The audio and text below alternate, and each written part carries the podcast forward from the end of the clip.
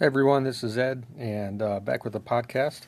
Um, for today, it's Wednesday. This is May. Let me look here because I will say it on May 6th already. Um, six days into May, heading into summertime, and we are all encouraged by that. I know if you're from Ohio, these last few days have been those spring days that we don't necessarily like to have around, cold and chilly and rainy and uh, but hopefully we're heading into summer fast.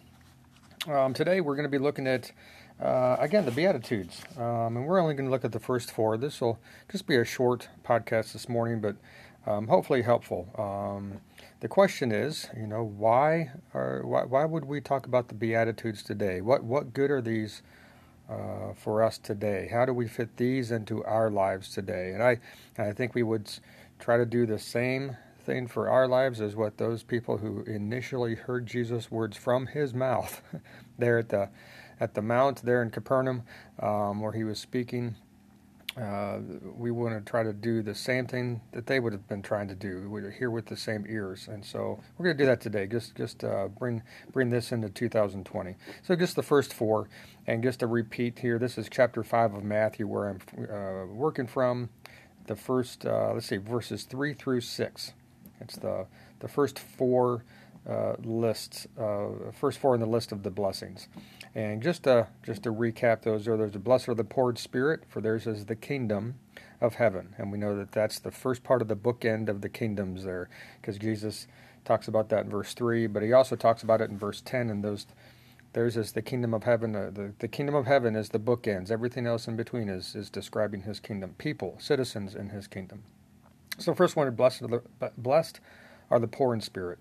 Blessed are those who mourn, they will be comforted. Blessed are those who meek, they will inherit the earth. And blessed are those who hunger and thirst for righteousness, they will be filled. Like a full stomach. That's that's hunger and thirst because they're going to be filled up. Um, so let's just go through these one by one, and uh, what what this means for today how we can take this into our lives. Poor in spirit. Uh, we, we talked about this on Sunday. Um, and and there's not that much of a difference between how we would think about this today than how they would have thought about that back 2,000 years ago. Poor in spirit means it might it might mean that you're needy, you're, you're, you see yourself in some type of poverty situation. But poor in spirit is simply coming to that position of where you know you need God. Um, today we have a success model Um, sometimes, not everywhere, but we have a success model that's that's pushed um, where you want to become the best, uh, the top, um, all those type of things. And lots of times when we say that, boy, in our humanity, our ego can kick in, and we want to be the best. Maybe not we want to be the best for our community or best for our neighbors or best for our family. We want to be the best, and so ego can take a step there. That's gosh, that's what the first sin was all about. Was all about ego, about Eve and Adam and Eve, you know, doing their own thing rather than what God wanted them to do. And and so, the poor in spirit, this is where you take a step back and you say, you know, everything I have is because of God. Everything I need comes from God, and, and you just put God in that number one spot again. And you realize that we are poor without Him and so that's very applicable to, for today, where we keep God top in our life. The next one is mourn, those who mourn. And we talked about this as well. In the Old Testament, um, Israel was often talked about as a nation who would mourn, or who would be mourning, or who was in mourning because God gave them up to their sin, or that God sent them into exile. And the mourning, their grieving, was that they were away from God because of their sin and because of just the sin nature, God was far from them, not as close as it was in the Garden of Eden. Today, how would we apply that? My goodness, um, if we just try to live our life in a, in a way that we know that there's something wrong, there's something missing that we want to go after. And Jesus offers us that. He offers us uh, forgiveness through our repentance, but then He also offers us the Holy Spirit um, where, where God can get as close as He can to us this side of heaven, um, this side of perfection, this side of the recreated world. Um, God can give us His Spirit to be as close to us as possible, to walk daily in our lives. With it. He can He can be there daily, right beside us. And so we want to we we we want to be in that position where we miss what was supposed to be there in the beginning, where we miss that, we mourn that loss.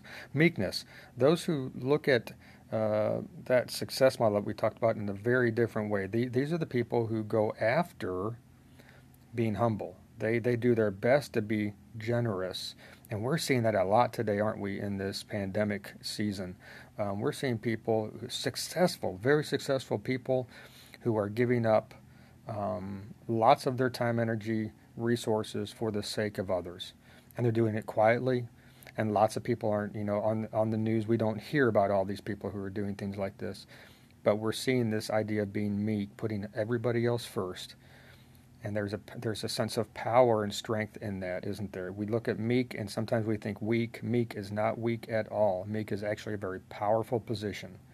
Hunger and thirst for righteousness. This this is a group of people in the citizen uh, or in the kingdom, citizens of the kingdom, who realize that. Uh, that, that there is a foundation for morality, there is a foundation for ethics, and it's all in God. And because Jesus loved us so much, Jesus is saying these people, these people are driven, driven to be like God. And Jesus asks us to be like God, to be like Him, to mimic Him. And so in our daily lives, Jesus wants us to be like Him. He wants us to show share his light, to show his light to other people. And that means that we hunger and thirst as though we were starving for righteousness. Let it be our passion to be as much as Jesus, much like Jesus as we possibly can be. All right, well, that's the first four. And uh, next few weeks, we're going to be keeping going all the way through uh, the Beatitudes and Sermon on the Mount. So I hope you come back soon. We'll talk to you later. Bye bye.